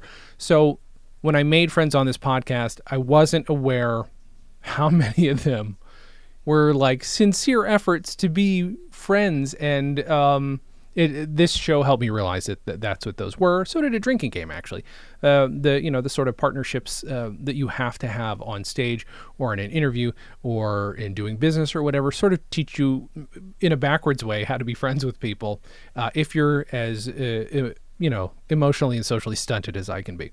So you know they've helped with that. And Dan Schlissel is a big part of this. He's genuinely a very good friend and a sweetheart. And uh, honestly, like no joke, like puts out the best vinyl comedy and the best comedy period, you know, uh, including like local stuff, but not just local stuff. Uh, I say local Minneapolis, like a lot of great Minneapolis comedians, but a lot of comedians from elsewhere as well. Dan's got good taste. Dan's got really good taste. So buy buy his damn records. Um, such good stuff, including the Dick Davy record when it comes out, because it's it's going to be good. It's it's it's a weird little record, and I love it very much. Um, you know, it's not often that you get to be like, hey, uh, somebody found this treasure. Isn't that cool? And then, oh, well, let's turn this treasure into something that isn't just a podcast. Um, you know, I love putting stuff out as podcasts, but I've had to hold on to it because I sort of felt like it was something else. Um, yeah, we already thanked Matt Besser. That's on the list. Yeah, you can see some of this is definitely written down. I have a list. Uh, oh, and also, of course, thank you to Richard Levinson, who uh, provided the theme song to the show, Smile um, after only a few episodes. I can't remember when we originally introduced it, but um, it's uh, it's very memorable, and, it, and, that song means a lot to me. It wasn't composed for this, but he's been kind enough to uh, let us use it this whole time. Uh, Rachel Bloom, the, you know, here's the thing: Rachel Bloom um, did the show. Every time she did the show, she was at a differing level of fame, but by the time she hit uh, Crazy Ex Girlfriend levels, it was like, oh shit, she can never come back. That will never happen. She's the busiest person I've ever tried to get on the show again. And I thank her because she did the show at all early on. And it was obvious from second one of meeting her. It's like, oh, like I already knew she was funny, but it's just like, oh, damn it. Okay. She's, she's somebody to like keep your eye on. And I, she's the first person I think that I got to, as a result of doing this show, feel this sort of like, um, I won't call it friendship. We don't know each other well enough to call it friendship. Um, but to feel this sort of like I don't know pride because I, I I feel like when you say pride that sounds like you're being uh, diminutive and, and, you're like demeaning the person uh, sometimes but that's not what that is in this case it's genuine pride in in accomplishment because seeing her go from a viral video to Jesus holy shit how is anybody this good at anything is so impressive and to have been a tiny and I mean a minuscule part of that uh, has always been a, a source of pride. And she let me be in one of her music videos. That's another one. I mean, that, that was super, super, super fucking fun. But having her on the podcast um, was a damn joy. She's hilarious. Um, I will thank Weird Al. Weird Al, um, you know, just like Dan, is one of the reasons this show even exists. The the first two episodes, which I will never stop apologizing for, uh, just because of how terrible the concept was. In case you don't know, the first two episodes we talked over two records, and Jesus, it was it a terrible idea? But it got better from there, I think. Um, I, I, like to think within a few episodes we've sort of figured out what it was, and it progressively got even crazier and crazier. Um, but Weird Al was has been the subject matter for I haven't counted. I have not counted, but I it's countless. It's it's probably the majority outside of uh, Steve Martin and uh, George Carlin. I would imagine the the two of them are you know uh, pretty. The, the three of them are probably pretty neck and neck. But Weird Al is one of the one of the huge ones. Um, Taylor Jessen, I made friends with through the show. He contacted me. He's like, "Hey, I, I heard you talked to Phil Proctor on the show. Um, would you like a, a, some CDs that I've worked on? Uh, here's what I do. Blah blah blah." And like easily, like he's one of my closest friends uh, on the planet, and it's because of the show, and that that's that's delightful. Yeah, I mean, by the way, I cannot even begin to like detail how many things he has helped me out with. But I mean, obviously, the Weird Al thing is huge. Um, I'm happy that he and Dan Schlissel now work together. Um, which you know, I, am going to give myself uh, all the credit. Uh, that's all me. I made all the business deals. I wrote out all the contracts. None of that happened. Phil Proctor, holy cow! Phil Proctor is one of my favorite people, and um, it's funny because I started this show not being that familiar with Firesign's material. I now am familiar with it and am still half the time dumb, dumbfounded by it because I still don't know what's going on because it's usually too fast and smart for me. Um, and I, I consider myself a fairly fast, smart person, but Firesign, I love listening to it to try and figure it out. And Phil Proctor is half of the reason for that because um, he just he he's he is joy. Um, oh, I just hit my desk. He's part of the. He's been a, uh, part of a couple comedy albums of mine. Uh, well, one, and then the other one that I'm working on now. He's in that as well. And um, never had anybody give me like better options for like, hey, can I try it this way? And all of them are perfect. Yeah, you can try it any way you want, Phil. You're a genius. Um, he's a comedy legend and how the hell do I know him? It's fucking nuts. It's absolutely nuts. None of this is bragging. I hope you understand that. It's not bragging. I am just, uh, uh, now I'm just pouring out um, how friggin' fortunate I am. Um, Jimmy Pardo. Uh, Jimmy Pardo, I only met because I was already a fan of his through podcasts and hearing him on podcasts. I knew he was a stand up.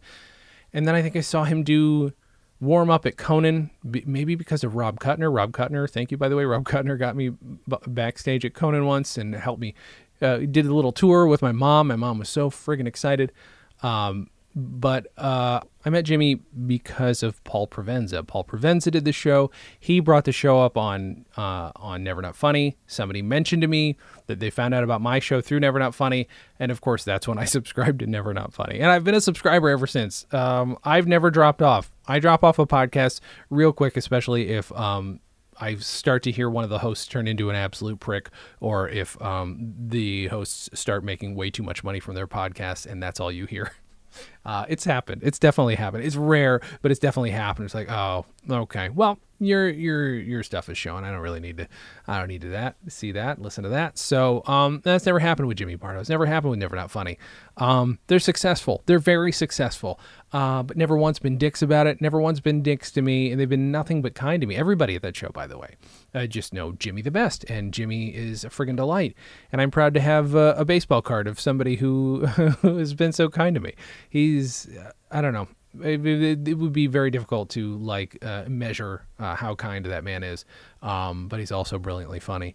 Um, I need all of his albums on vinyl. I'm kind of uh, I kind of suck like that. Um, it's been a while. I haven't bought comedy on vinyl in a little while because of this giant ass move I've had to do where I haven't bought anything really.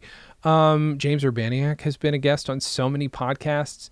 I tried to get him on uh, in this last round, but I'm pretty sure I dropped the ball in terms of um, scheduling, but we did get some interesting uh, folks uh, as well. He would have been in there, but um, I think I dropped the ball in scheduling. But James has been a delight. He's also he also did one of my comedy albums, sweetheart of a man. Cannot wait for the Venture Brothers uh, movie that wraps everything up. Look out for that on HBO Max. Um, Alex Salem, part of a drinking game, but uh, I got to tell you, like he's you know, full decade younger than me or so. And uh, when I first brought him on, having him tell me more about the JFK, uh, about the whole JFK period, made me realize, oh crap, I don't know anything about this first family album. Alex, why don't you tell me everything? And it was great. And he's since done sort of the same thing on other uh, other episodes. Um, Alex is just very smart and very funny. Um, my buddy Alan Rickard, who again, if, if, this was a podcast about a drinking game, I guess that's that's what would happen. But my buddy Alan Rickard has also done some great stuff, and uh, the only person uh, I, I, just it's just this weird fortunate thing. Sorry, I keep hitting my desk. It's this weird fortunate thing that there's one movie that came out in the last 11 years that that is heavily about comedy albums. It's not entirely, but it's heavily about vinyl comedy albums, which is Dolemite is my name. And then my brilliant genius friend is in that movie, acting across from Eddie Murphy. And uh, you know, so I get to interview him about that on this podcast and I don't know. It's just you know I, I don't I don't believe in um, the whatever that's supposed to be. I don't believe in kismet and all those things. But it's it is uh, or maybe kismet's a thing you don't believe in and you whatever. I'm exhausted. The point is, I'm very happy that it happened. I feel very lucky and very fortunate. And it was one of those things. It was like a genuine spark of magic to me that it happened. And uh, Alan is one of my best friends as well. And uh, you know, I feel like this show has helped with that. Um, uh, I think I already thanked them, but I'm going to rethank them if I didn't. Uh, the family of Dick Davy. I didn't thank them. I don't think. Um, but but Sharon Hoffman, Lillian, his his uh, widow, his, his, brother, everybody that that has spoken to me about them. But the family has been so sweet and so supportive, and the record wouldn't be moving forward if it wasn't for them uh, either. Um, and uh, you know, Sharon discovered these lost records, and it's just it's insane. And they're just so sweet, and they're again a huge part of my life. Um, and uh, I say huge. It's just one of those like we communicate every once in a while, but to have some people who like will definitely return your emails and do it in a sweet way and tell you stuff about their personal lives, and you do the same to them. It's I don't know. It's very nice. Again, these genuine friendships coming out of this show that means so so so much to me. Um, to that end, Rusty Warren, who passed away not too long ago, um, sadly, and it was um, kind of a crazy situation toward the end and I wish I could have, you know, been involved in any way to help uh, alleviate the the stressors uh, that were involved. But um, you know, some some good things are, are, are look like they're on the front, at least for keeping Rusty's history alive, which is hugely important. Um, good God, I loved Rusty. She was, and I again, I met her for three hours. Those three hours of that podcast are just about all I knew her for. Um, Although that's not true. I contacted her originally back in college, so like 2001 or so, and she was definitely down to interview. And that was back when I was, I'm still scared to do them now, but I was way too scared to do an interview then. I, am way too scared. Um, I had a teacher suggest that I interview her because I was writing a, a, movie about a female comedian uh, back in you know the 30s, which she wasn't in the 30s, but still, fair, you know, she she was a fair equivalent to that, and uh, she was going to be bawdy, and I'm like, I'll interview her, and I never did. I and I regretted it for a long time until this podcast came along, and I was fortunate she was still around. It was great, you know, she was on oxygen, but that lady had just so much friggin' energy, and she was just still kicking. And good God, what a delightful friggin' woman. Um, I should also thank all the, the families who worked on the family albums. So I say worked on, um, who who participated in the, the family albums series. Uh, Rand Hughley, uh, who is such a such a sweet guy, um, who I actually later had uh, dinner with in, in L.A. briefly, and we talked a bit about the podcast. Um, not a lot of things happen like that. Um, the uh, you know uh, Dawson and Harold families, both very sweet people. Um, I'm still trying to make something happen with that material. Um, in case anybody's curious, I don't know if I mentioned it on this show. I think I did, but we did we did lose um, we did lose Mr. Dawson. Um, Bell Harold, though, I do believe is uh, still contactable. I'm still trying to make some contacts because I'd like to see something happy happen with those two crazy records and find out if there's anything left of their you know insane eight hour Pepsi fueled um, comedy recordings. I, these are things I very much need to hear. Um, and I mean, I guess that's enough in terms of, of thanking people. Um, you know, I could thank my rest of my family because hey, look at me, you made me interested in comedy. That's that's fun. That's nice. Um, but you know, and they did. But specifically for this show, Um, those are the people who I feel like are the most critical to thank. I, here's the thing: I know I'm also forgetting people, and I, I do apologize. I was looking recently through a list of just of people who have um, actually, you know what? To that to that end, I should I should thank my buddy uh, Jeremy Guskin and my buddy Mike Preister, both of whom were on early episodes to sort of help me fill it out, give me some info on stuff that I didn't know anything about. Um, see, I knew I was forgetting people. Um, and I'm just looking through the list of people I've interviewed who are just a lot of fun. Dan Backadall just had a lot to say. Andrew Bergman, who wrote Blazing Saddles, uh, who wrote the original draft of Blazing Saddles and kept writing on it. Uh, uh Tim Amundsen, that that's a man I wish I could have interviewed more than once because that was one of my favorite interviews of all time. Kelly Carlin talking about uh, I can't go through all of these. This is too many. There's a bajillion. Uh, Dan Pasternak uh, and Paul Dooley. Dan Pasternak, obviously one of my other friends have made through the show. See, I told you I was going to forget people who are very important to me. Um, it's because I didn't think this through, and I, I, just did this at the last moment. Um, but Dan Pasternak, hugely important, not just to to me, but to the show. Sweetheart of a guy. He's he's helped out with so much with the show. Um, my God, I know I'm going to forget somebody, and please understand if I forgot you, it's nothing to do with uh, what a terrible person you are. It's more to do with what a terrible person I am, and that I can't, I just can't remember it right now. Um, we've had a lot of really good uh, episodes of late um, too. So just you know, anybody who's been on has has been a friggin' delight. Um, so I don't know I I hope you've enjoyed this show as much as I have. I I'm sorry for rambling on and on. This is just a very important thing to me, and um, so I don't know. Uh, at this point, you know, the the show is the show is ending uh, for a number of reasons. Um, anybody who knows me knows I'm a bit all over the place. I make movies, but filmmaking isn't my career. Um, you know, and the, the thing I'm arguably second best known for, if I'm known for anything at all, is this is hosting a podcast and you know I've wanted to do a TV show of it. Um, I've been thinking about that for a long time and trying to pitch it, but this show isn't the size of other podcasts, which affects that that thing that thing's ability to get off the ground. Same with the book. I've started writing the book. I've started researching the book, and um, but that's something that I love enough that I need the financial freedom to actually fully research and write it. You know, and um, interestingly, I get more like Patreon support for another show that I rarely ever do, once every few months, which is insane to me and very sweet of those people.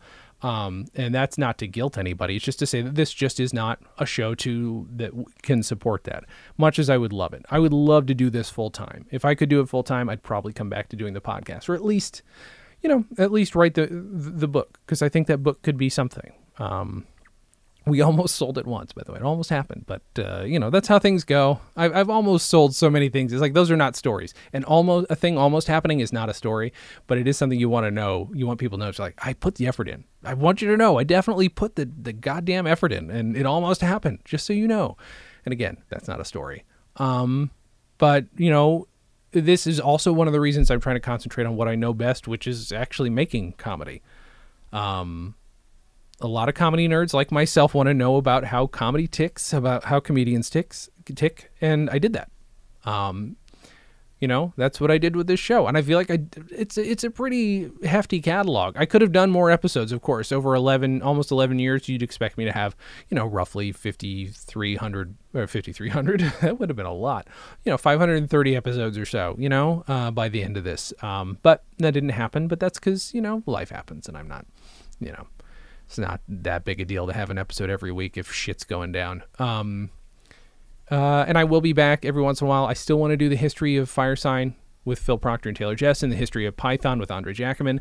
There are a few other mini series like that I'd like to do, but they're they're not going to happen for months because uh, I've got to get shit straightened out before that happens um, and also mini episodes if I unbox. If somebody sends me a new comedy record, you're welcome to do that. The P.O. box is on the website on stolendress.com and on com- comedyonvinyl.com, I think. Um, definitely on stolendress.com. Um, I like to review stuff. Um, even if it's if it's yours too. By the way, people have sent me their records over the years. Like it was like, hey, I think you might be interested in this. And every time that's happened, the answer is yes.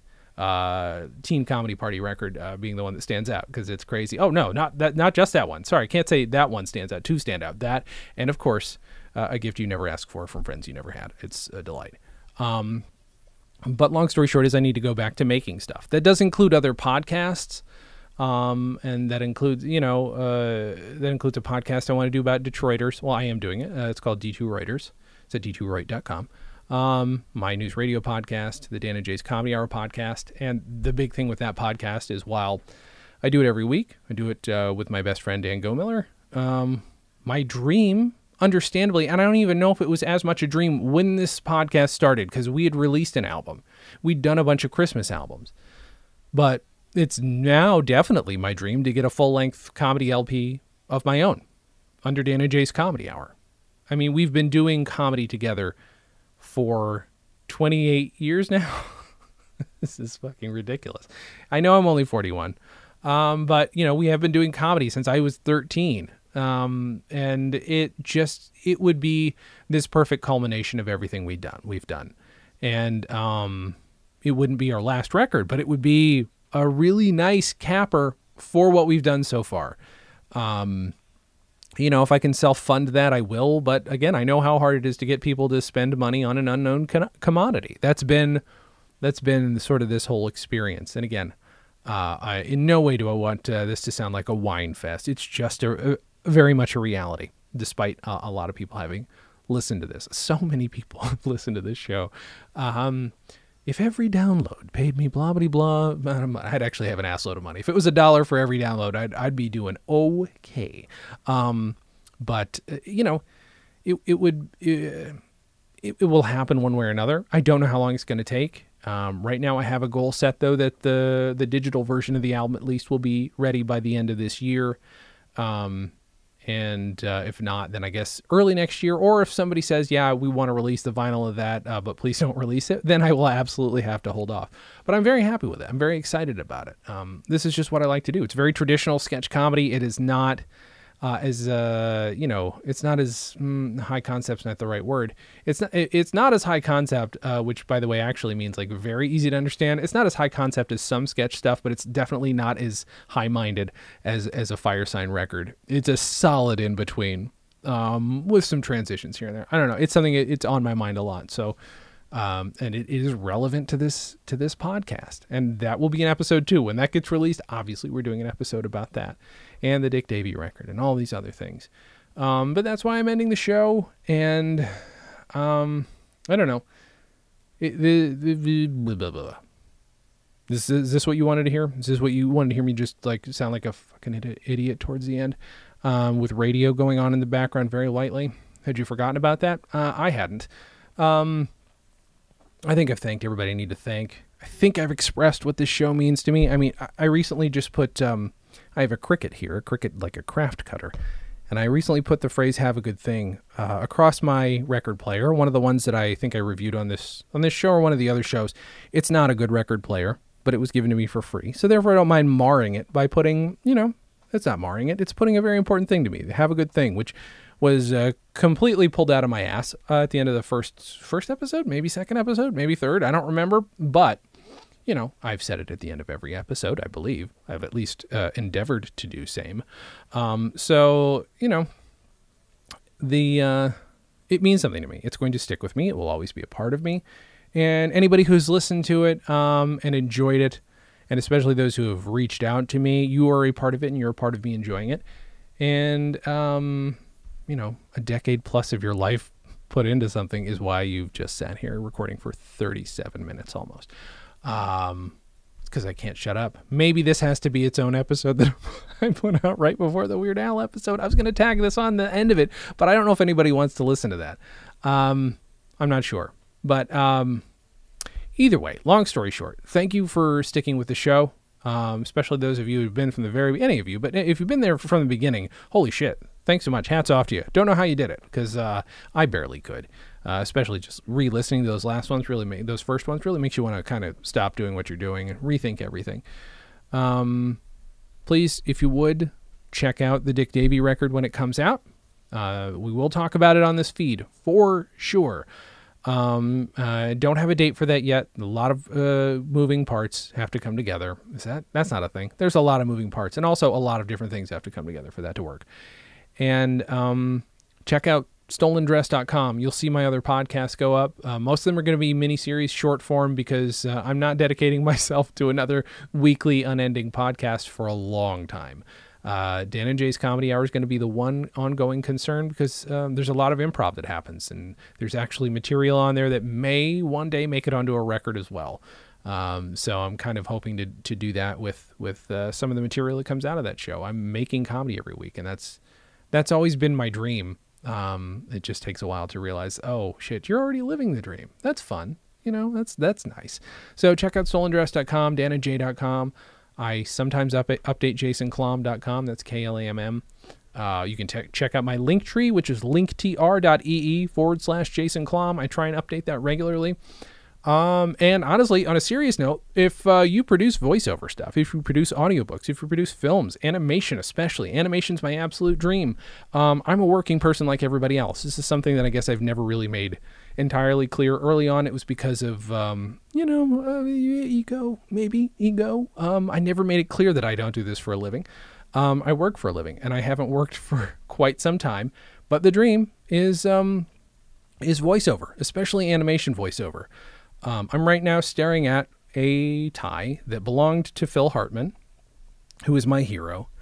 And my dream is to be wearing that tie the f- first time I record something for uh, an animation voiceover. I want to have that on and just like uh, I don't know. That's that's my dream. So if that's something you do, uh, you know, my voice has been in a lot of different stuff. I did a feature film last year. Um, bunch, which I think is coming out soon. Uh, I've done a bunch of stuff, but um, never like a, a, a, proper actual cartoon. Um, and that's that's how I'd love to make a living that in writing. Um, also, if you, I'm gonna, I'm just gonna burn it all here, uh, burn all this information. Uh, if if you uh, if you're an agent I'm looking for agents uh, representation as an actor and uh, as a writer. Uh, I do have a voiceover representation, but it is one of those non-exclusive situations. So if you want me exclusively, you can have me. Um, there's, you know, uh, so I'm looking, you know, I want to write, I want to do voiceover. Those are my two big things. So if you're out there and you're looking, uh, if you're just looking to cast somebody in something, um, I would love to do it. Who doesn't want to live their dream? I tried for 18 years in LA and, um, you know, sort of starting over um, while also still doing some stuff that I absolutely adore, um, which is podcasting. And I again, I, I, will come back to talking about comedy records here and there. Um, again, um, this is a very weird thing. I, I I'm I'm sorry. Uh, I've apologized too much. You know what? I'm not sorry. Fuck it. This is my show. Uh, I love all the things I'm talking about. Um, I'd appreciate your support on that other stuff because, like I said, um, I need to make a living, and uh, I would love to, uh, you know, if you know, if if you would pay to help me get my first uh, comedy LP made, let me know, um, because you know we'll we'll find a way to to make that happen. You know, if I got to crowdfund it or whatever, um, and uh, well, there we are. Go to stolendress.com, all that stuff. And uh, thank you very much for being here. Thank you for listening to as many episodes as, as, you've listened to. If this is your first one, I apologize. It's a weird place to start. Thank you guys for listening. And as always, you know what? Uh, let's make this a little more inclusive. Thank you all for listening. And as always, have a good thing.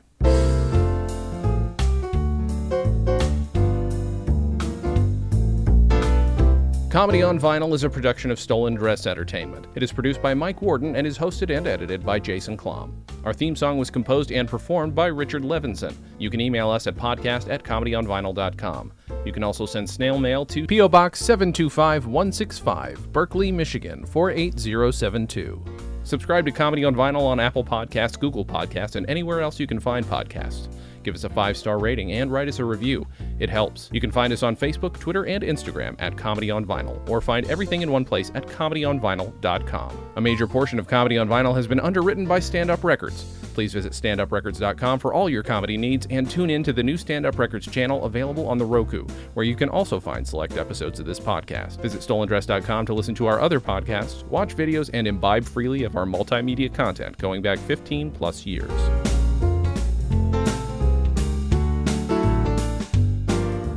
Stolen Dress Entertainment. Hey, it's my turn. Ah! Dan, hey, it's uh, Weird Al Yankovic, and I'm so sorry that you didn't want to talk with me on Zoom. I, this was going to be like the highlight of my day, and now I'm just going to go. I don't know. I'm just going to go in the corner and and just cry cry. So, thanks a lot, Dan. You ruined my day. See, it's it's little things like that that that make life worth it.